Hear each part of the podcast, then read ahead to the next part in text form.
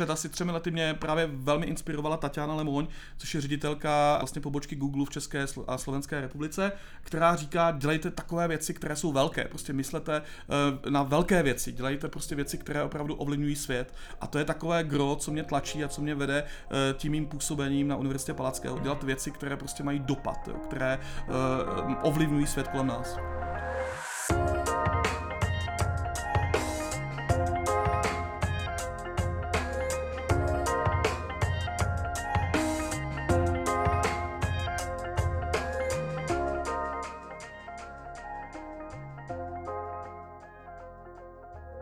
Dámy a pánové, vítejte u podcastu Univerzity Palackého, kdy do vašich uší dnes bude mluvit docent Kamil Kopecký, který kromě toho, že je z katedry Českého jazyka a literatury Pedagogické fakulty, tak je i vedoucím představitelem Centra pro prevenci rizikové a virtuální komunikace, taktéž na Pedagogické fakultě. Je to vůdčí osoba celého českého e-bezpečí. Pane docente, zdravím vás. Dobrý den. Takže pane docente Kopecký, my jsme si vás vybrali, nebo spíše můžeme říct, vy sám jste si vybral pro své odborné aktivity, pro to, co všechno děláte a není tajemstvím, že jste spolupracoval jako odborný konzultant na filmu Báry Chalupové a Víta Klusáka v síti. Můžete nám říci, co všechno jste na filmu dělal, jaké byly aktivity a jak jste spolupracoval se samotným Klusákem a s Chalupovou? Tak s Vítem Klusákem jsme se poznali asi před třemi lety, eh, kdy vlastně chystal svůj nový dokumentární film a v té době jsme věděli téma, protože on vlastně zachytil data z našeho výzkumu a díky spolupráci s firmou O2 byl vlastně vyzván, aby pro O2 zpracoval takový virální klip, který nějakým způsobem upozorní na problematiku eh, právě těchto online predátorů. Nicméně po tom, co jsme spolu začali konzultovat, tak zjistil, že to téma je natolik velké, natolik závažné a zásadní, že ten formát toho virálního klipu jednoduše nebude stačit a že je nutné vymyslet a zpracovat eh, něco zajímavějšího, něco rozsálejšího, něco, co zároveň opravdu otevře ten tajuplný svět eh, komunikace dětí a dospělých v online prostředí.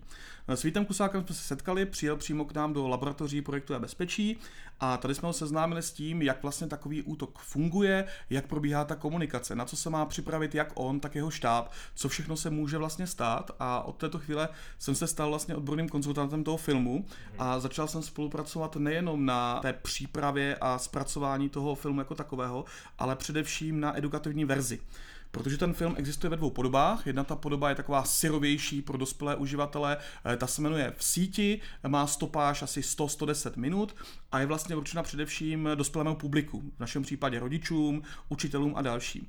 Nicméně my jsme chtěli to téma dostat do škol a chtěli jsme ho tam dostat takovým způsobem, aby to neohrozilo děti, aby to neohrozilo vývoj těch dětí, aby nebyly traumatizovány. A tak vznikla krátká verze toho filmu, která má zhruba 60 minut a ta je úplně jiná. Ta je vlastně postavena na příkladech dobré praxe. Herečky, které hrají hlavní role toho filmu, vlastně vystupují z příběhu z toho děje a promlouvají k dětem, přímo k žákům eh, základní školy a vysvětlují jim, jak se vlastně v online prostředí mají chovat, na co si mají dávat pozor a odkazují právě na situace, které prožili v průběhu toho natáčení při komunikaci s těmi online uživateli. Byl jste účasten přímo natáčení, nebo jak jste se přesně podílel? Tak já jsem nebyl účasten přímo toho natáčení, protože natáčení byla účastná hlavně psycholožka, sexolog a podobně, ale já jsem se podílel vlastně na zpracování té hotové hrubé verze. To znamená, já jsem dostal od eh, Víta syrový materiál a z toho jsem vlastně začal vymýšlet, jak by mohla vypadat právě ta edukativní verze. Jaké momenty z toho filmu vytáhnout tak, aby je bylo možné transformovat eh, vlastně do podoby nějakého vzdělávacího materiálu, který může jít do škol. A hlavně jsem se snažil ovlivňovat ten dopad. Já jsem nechtěl, aby ten film byl strašný strašidelný, ale aby upozornil na to téma, ale zároveň vysvětlil dětem, že internet je doopravdy pozitivní nástroj, že to je pozitivní služba, kterou můžou používat, ale musí úplně stejně jako v reálném životě dodržovat aspoň nějaké minimální bezpečnostní zásady, které pro ten kybersvět je velmi důležité znát. A to je vlastně smysl. Kolem filmu v síti je poslední dobou poměrně hype. Může to být hm, jednak tématem toho filmu, může to být třeba i videoklipem Tomáše Kluse, ale nemyslíte si vy sám, že prezentace filmu je už tak trošku zahranou? Tak ten hype je hlavně o tom, aby ty lidé si všimli, že něco takového existuje, aby prostě šli do kin a aby potom aktivně s dětmi eh, o tom tématu hovořili. Eh, samozřejmě, když se podíváme na ten eh, klip Tomáše Kluse, tak my jsme velmi často narazili na třeba takovou negativní reakci, že to je vlastně stereotyp, že v tom klipu je ukázaný stereotyp toho online predátora, jenže v tom filmu vysvětlujeme přesný opak. Tam vlastně vysvětlujeme, jak je to ve skutečnosti. Tam vysvětlujeme, že ti pachatelé jsou často mladí muži, kterým může být 17, 20, 25 let. A vlastně smyslem té kampaně je opravdu upozornit hlavně na ten, na ten problém a na ten film a přilákat lidi do kin. On ten hype opadne. To znamená, po premiéře samozřejmě bude probíhat veřejná diskuze o tom tématu, ale první věc, film v síti není prvním filmem, který toto téma zpracovává. Těch filmů bylo v minulosti daleko víc, už před pěti, sedmi, deseti lety existovaly takové snímky, jako je Seznam se bezpečně jedna, jako je Seznam se bezpečně dva. V tuto chvíli můžu upozornit také na, na seriál, který vznikl pod hlavičkou CZ Niku, Marty is Dead a další a další filmy. Jenže ten Klusákův film je prostě jiný. On je jiný uměleckým zpracováním, je jiný tím, jak si hraje s emocemi, je jiný tím dopadem. Drtivá většina preventivně zaměřených snímků vyloženě odstrašuje. Jsou, jsou nastavené negativně, prostě vysvětlují to zlo, které může na to dítě v tom online prostředí číhat, Klusákův film takový není. To je film, který na jednu stranu ukazuje to zlo, ale zároveň dává eh, divákům i spoustu pozitivních emocí, protože některé ty situace, které v průběhu toho natáčení vznikly, jsou jednoznačně vtipné, jsou prostě zajímavé, jsou zábavné a myslím, že diváci ocení řadu scén, které úplně nečekaně jako v rámci toho natáčení vznikly a byly zachyceny. Eh, takže je to prostě jiné tím zpracováním a je to také jiné cílením na cílovou skupinu. V posledních letech často vznikaly filmy cílené na ohrožené chlapce ale Klusákův film je zaměřen na dívky.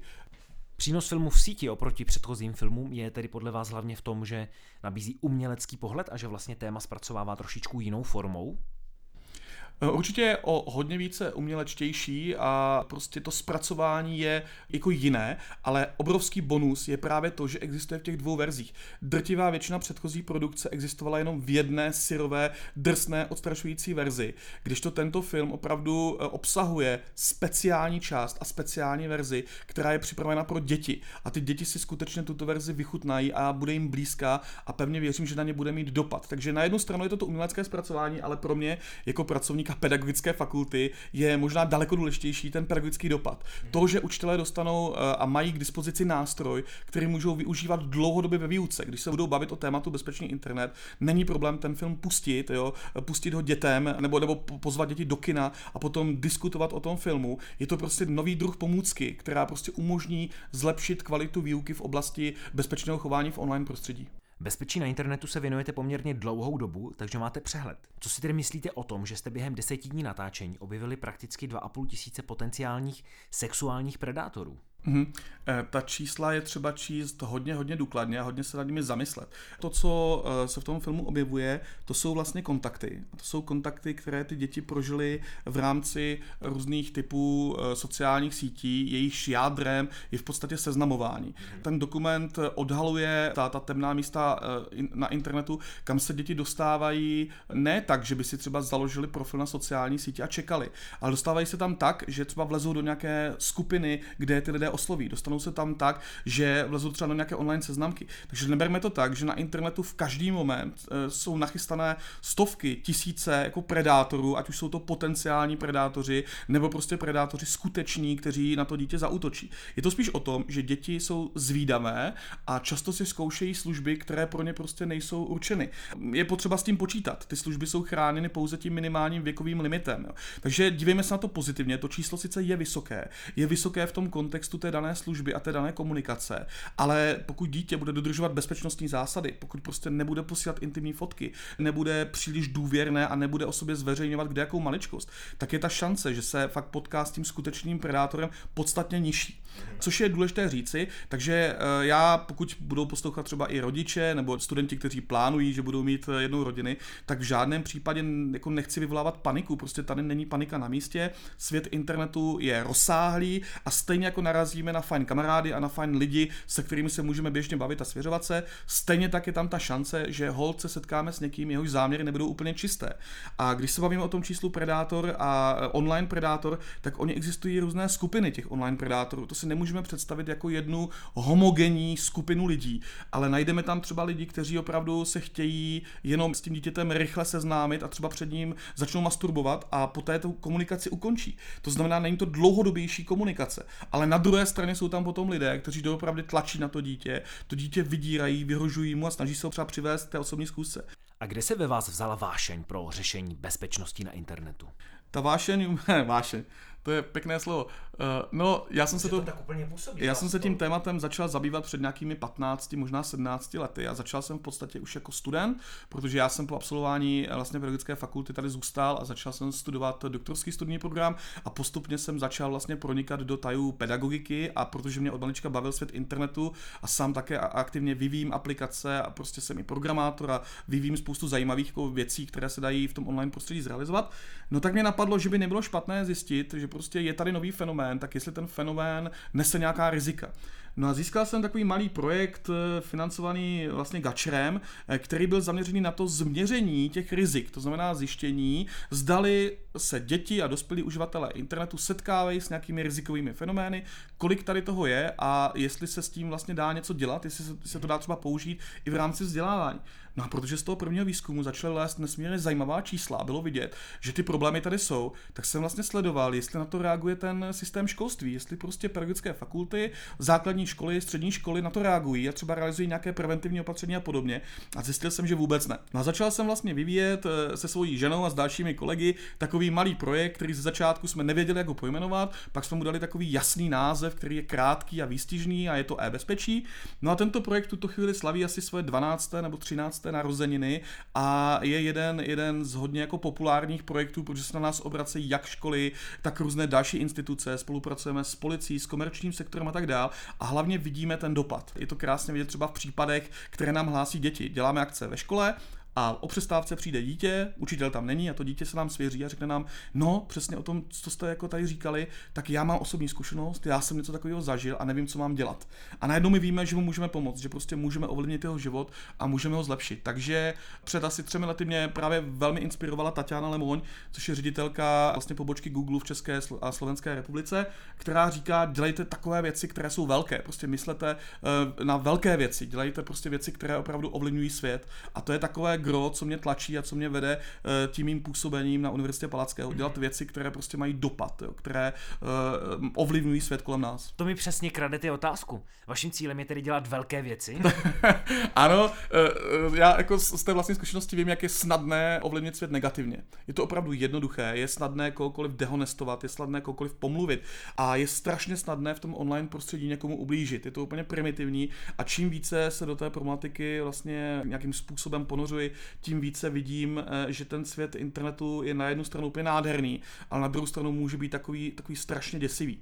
A tohle ve mně umocnila zejména policie České republiky, protože tím, že před mnoha lety jsme navázali velmi úzkou spolupráci a já dnes a denně vidím případy, které jsou té policie hlášeny, tak je vidět rafinovanost, se kterou ti pachatelé postupují. Objevuje se celá řada nových technik, které v minulosti jsme opravdu neznali. Nevěděli jsme, že mohou být obráceni proti uživateli a je zkrátka nutné v této problematice působit nejenom jako preventivně, ale i intervenčně. Takže děti musí mít možnost nahlásit ten svůj problém. Musí mít šanci třeba i anonymně sdělit, že se jim něco děje. A to je právě jeden z těch důvodů, proč mám e-bezpečí a proč se snažíme vést dál, protože my nejsme jenom preventivní vzdělávací projekt nebo projekt výzkumný, ale snažíme se také nabízet tu pomocnou ruku. Jsme vlastně propojeni s linkou bezpečí, což je taková asi největší, nejznámější instituce v této oblasti, kam děti volají o pomoc.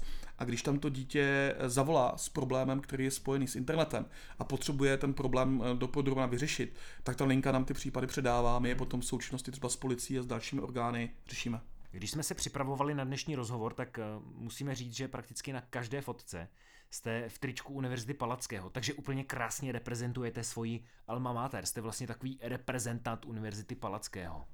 Jedna věc je propagovat Univerzitu Palackého, ale já nechci propagovat jako jenom Univerzitu Palackého, ale já chci propagovat hlavně jako pedagogickou fakultu, protože pedagogické fakulty na ně se často dívá jako na takové skanzeny, které zůstaly 100 let, 50 let za, za reálnou situací ve školství, které prostě nejsou progresivní, které nedělají užitečné věci, které jak kdyby někde ustrnuli a neplní svoji úlohu. A já se snažím tenhle mýtus prostě rozbíjet, protože pedagogická fakulta Univerzity Palackého v Olomouci z mého úhlu pohledu jo, opravdu patří patří k těm progresivním fakultám, které neustrnuly a dělají nesmírné množství užitečné práce. A teď nemluvím jenom o svém týmu a o svých projektech, jako je e-bezpečí a Digidoupě, případně svět médií, který jsme mohli zachytit, že v online prostředí, což jsou takové zajímavé přednášky prostě osobností mediální scény, ale jsou to i jiné katedry, které se snaží jít jakoby stejnou cestou. My se prostě snažíme systémově změnit pohled na pedagogické fakulty a ukazovat, že umíme dělat věci jako i kvalitně, i progresivně. Samozřejmě nedělají to všichni. Jo? Nemů, nemůžu říct, že prostě univerzity a fakulty jsou homogenní, ale opravdu se snažíme o to vytvářet takové pozitivní ostrovky deviace a tu deviaci postupně rozšiřovat mezi naše studenty, kteří se velmi často do těch aktivit, které děláme, zapojují, které musím strašně moc pochválit, protože je vidět, že opravdu studenti mají zájem uh, zlepšovat svět kolem sebe, mají zájem třeba být dobrými učiteli, jo? mají zájem se vzdělávat, ale je potřeba k ním fakt přistupovat profesionálně. Potřeba je brát jako partnery, jako někoho, kdo není jenom náš nějaký podřízený, což prostě není pravda, ale jako někoho, kdo je partnerem, jo. Stejně jako pomáhám třeba já studentům, tak oni pomáhají mě, oni mě vlastně nutí učit se nové věci. Vytahují věci, o kterých třeba vůbec nic nevím, ptají se mě na otázky, na které nedokážu odpovědět a musím se potom sám učit. Jak se stane, že student, který se připravuje na dráhu učitele druhého stupně základní školy, se najednou rozhodne zůstat na škole vysoké a stane se vysokoškolským pedagogem? Všechno je to v nastavení myšlení. Já jsem kontakt se základní školou nikdy nestratil, protože základem práce e-bezpečí je terénní práce s dětmi. To znamená prvních 5-7 let, kdy e-bezpečí bylo v plenkách, tak jsem vlastně žil tím, že jsem kromě akademické kariéry a kromě výzkumu a kromě výuky studentů, tak jsem vlastně aktivně jezdil se svým týmem do škol. Já jsem vlastně za ten rok v tom terénu strávil několik set hodin přímo v kontaktu s dětmi a tam jsem si ošahal na jedné straně, jak různé je vzdělávat dítě, kterému je 5, 7, třeba 10 let, nebo 12, nebo 15, jak je to tak jako rozdílné a jak je těžká ta práce toho učitele. Nicméně, eh, kdybych zůstal na jedné škole, tak ten systém ovlivním strašně málo. Tak prostě zůstanu na jedné základní škole, oslovím třeba dvě generace, tři generace eh, dětí, možná i více, ale bude to pořád hrozně málo, nebude to mít takový dosah. Jako když oslovím každý rok se svými týmem, eh, v tuto chvíli je to asi 400 škol ročně, takže my jsme schopni v tuto chvíli dostat se na 400 škol a zároveň několik tisíc studentů a budoucích učitelů. Pro mě je prostě větší impact v tom dělat tu práci na úrovni vysoké školy, kdy mám možnost ten systém ovlivňovat nejenom z pozice učitele, ale i z pozice vědce, ale i z pozice třeba legislativce, protože díky tomu, že jsem na Univerzitě Palackého, jsem se dostal k takovým věcem, že jsem se svým kolegou Šotkovským měl třeba možnost připravit součást metodického pokynu prevence rizikového chování ministerstva školství, což je prostě dokument, který ovlivňuje všechny učitele v České republice, kterým říká, jakým způsobem se třeba mají postavit ke kyberšikaně, jaký mají řešit, jaké mají postupy zvolit a tak dál. Takže z mého úhlu pohledu je pro ten systém lepší, když jsem nezůstal stal učitelem na základní škole, ale když jsem prostě zkoušel jít o kousek výš, kde můžu ten systém malinko lépe a intenzivně ovlivnit. Mám za to, že prakticky veškeré vaše činnosti jsou výborným příkladem dobré praxe, jak se absolvent pedagogické fakulty může stát něčím jiným než učitelem. Já když jsem začínal vlastně učit, tak já jsem z malého městečka uprostřed Vysočiny ze eh, Ždáv nad Sázavou, kde v podstatě, když se na to dívám zpětně, nikdy jsem jako nepočítal s tím, že bych mohl být třeba vysokoškolským učitelem, ale nejenom tím. Eh, nikdy jsem třeba nevěřil, že bych mohl spolupracovat třeba s Googlem, jo, nebo s Microsoftem, nebo s takovými obřími fir- firmami, že bych se třeba podíval do Dublinu, do centrály Facebooku, kde bych měl třeba přednášku a podobně. Takže eh, je to z mého úhlu pohledu opravdu o té vlastní motivaci. Pokud jsme motivovaní pro to, co děláme, pokud fakt se nebojíme překážek a nebojíme se kráčet kráčet možná trošku jako delšími kroky, tak se i ten nejobyčejnější človíček opravdu dokáže vypracovat hodně vysoko a podívat se tam, kde se prostě, kde třeba nečekal, že by se tam mohl, mohl dostat, takže pro mě je to obrovská uh, vlastně zkušenost a zároveň se na to dívám se strašnou pokorou, jo, protože uh, každá, každá ta úroveň sebou nese obrovské kvantum odpovědnosti. Já teda se klaním všem učitelům, kteří jsou v praxi, kteří tam zůstali, kteří s těmi dětmi opravdu aktivně pracují, protože oni jsou ta první linie. Oni jsou ty, kteří to mají úplně nejtěžší, kteří jsou svazovaní předpisy, musí komunikovat s rodiči, často mají ředitele, který prostě není třeba progresivní a mají to nesmírně těžké. Takže já se snažím i v rámci třeba výuky učitelů, kteří už v praxi jsou, třeba eh, na fakultě si rozšiřují svoji aprobaci nebo podobně, je co nejvíc jako motivovat a podpořit a proto jim třeba nabízím, že já jim fakt pomůžu třeba s těmito tématy u nich ve škole, že jim tam pošlu preventisty, že jim dám materiály, že prostě budou cítit, že mají jako nějakou oporu v té své těžké práci. Takže opravdu klaním se všem učitelům, kteří zůstali na té základní škole, zůstali tam déle než pět let, protože velká část našich absolventů odchází právě v tom období do těch, do těch pěti let po absolvování eh, studia a jsem velmi šťastný a jsem rád, když narazím potom v praxi v terénu, třeba na nějaké akci e-bezpečí na svoje bývalé studenty, dneska už kolegy, hm, kteří opravdu zůstali v tom školství a snaží se ho pozitivně ovlivňovat. Podle toho, co nám říkáte, tak prakticky veškeré vaše činnosti jsou takovým záhulem na hlavu. Můžete nám říci, jak relaxujete? to je těžké. tak eh, samozřejmě já se snažím oddělovat soukromý život od eh, života akademického podobně, ale ne vždy to tak stoprocentně jde. Eh, na druhou stranu, moje žena je samozřejmě učitelka, jak už to tak ve, ve světě bývá a učí na prvním stupni základní školy, takže my se tak jako vzájemně očišťujeme a když sdílíme ty ško, školní starosti, tak jakoby se snažíme vzájemně nějakým způsobem relaxovat a samozřejmě, když mám dovolenou, tak úplně vypustím. Jedu někde za hranice, prostě seberu se a zmizím z tohohle světa, vypnu mobilní telefon, vypnu internet a snažím se, snažím se relaxovat třeba i na chatě nebo kdekoliv jinde, kde nejsou lidé. Protože když jsme otevřeli naši online poradnu, tak se nám často stávalo, že ačkoliv my nemáme žádnou telefonickou linku nebo telefonické poradenství, Přesto nám klienti, často, často děti volali třeba v 9 hodin večer a chtěli pomoct. A my jsme zpočátku ty telefony fakt jako brali a řešili jsme třeba do půlnoci tyhle situace, ale to nešlo. To hmm. prostě ta zátěž je tak silná, že jsme museli tohle omezit a skutečně radši ty klienty odkážeme na linku bezpečí, která funguje celý den, než abychom to řešili v podstatě individuálně. Ani v tom nejsme kompetentní, já nejsem krizový intervent, abych dokázal pomoci každému dítěti. Nicméně snažím se oddělovat eh, pracovní a soukromý život, jak to jenom jde. Vy sám jste na sociálních sítích aktivní. Dokážete k ním ve svém volném čase přistupovat nezúčastněně? Těžko říct, jako sociální sítě vnímám jako, jako svůj pracovní nástroj. To znamená, primárně je to pro mě pracovní nástroj, na druhou stranu je to i způsob, jak třeba si vylít srdce třeba v situaci, kdy cítím, že došlo k nějakému třeba příkoří. A často komentuji zážitky ze světa, ze světa školství, které jsem zažil, ať už sám osobně, nebo skrz svoje kolegy, nebo skrz svoje dítě, protože samozřejmě mám syna, který prochází základní školou, který funguje ve světě internetu, který používá mobilní telefon, hraje Fortnite, prostě dělá přesně to, co dělá velká část dětí dětí jeho věku a někdy prostě narazím na situace, které nejsou úplně v pohodě, které je potřeba třeba probrat i si svým okolím a podobně. Třeba Facebook pro mě není vyloženě nástrojem zábavy, je to pro mě takový způsob, jak eh, komunikovat, jak, jak sdílet informace a protože třeba ve feedu mám zpravodajství, tak pro mě je to zároveň i takový centrální zpravodajský server, když je něco zajímavého nového v mé sociální bublině nebo v té, v té oblasti, kterou dělám, tak se o tom rychle dozvím. Na druhou stranu nejsem takový ten typický sdíleč fotografií fotografií jídel a fotografií z dovolené a fotografií kde jaký hora podobně. Tohle ne. Mm. Já používám ten Facebook spíš k tomu, abych třeba rozšířil nějaký téma. Když je třeba nějaká, nějaká zajímavá diskuze, nějaký zajímavý materiál, tak se ho snažím sdílet mezi své čtenáře.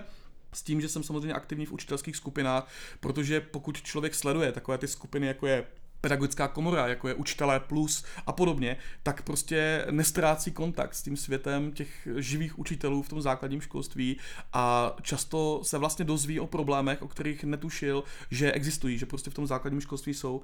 Takže je to spíš pro mě jako nástroj, nástroj pracovní, než nástroj zábavy. A co nám obyčejným uživatelům sociálních sítí doporučíte? Máme se vrhnout na Reddit, na Twitter, nebo radši sociální sítě neřešit vůbec? Strašně záleží na tom, co od těch sociálních sítích očekáváte a co vlastně chcete na těch sociálních sítích dělat. Jo.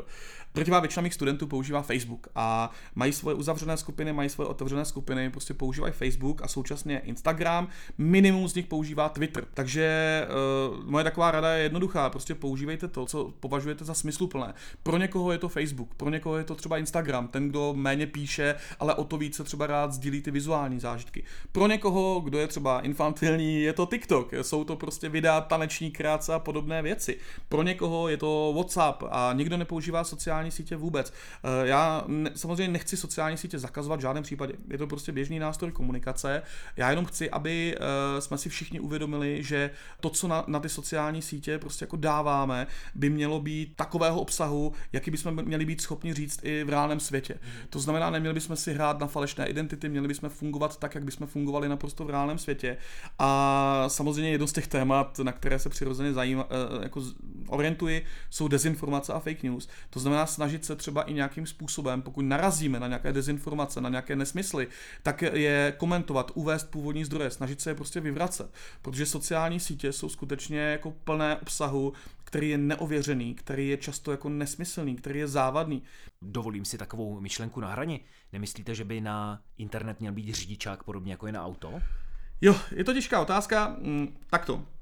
Internet je úplně volné, svobodné prostředí. V tuto chvíli je to maximálně svobodné prostředí, to znamená, kdokoliv chce na internet jít, tak tam vstupuje bez, bez čehokoliv, bez jakéhokoliv řidičáku, bez jakýchkoliv pravidel a podobně.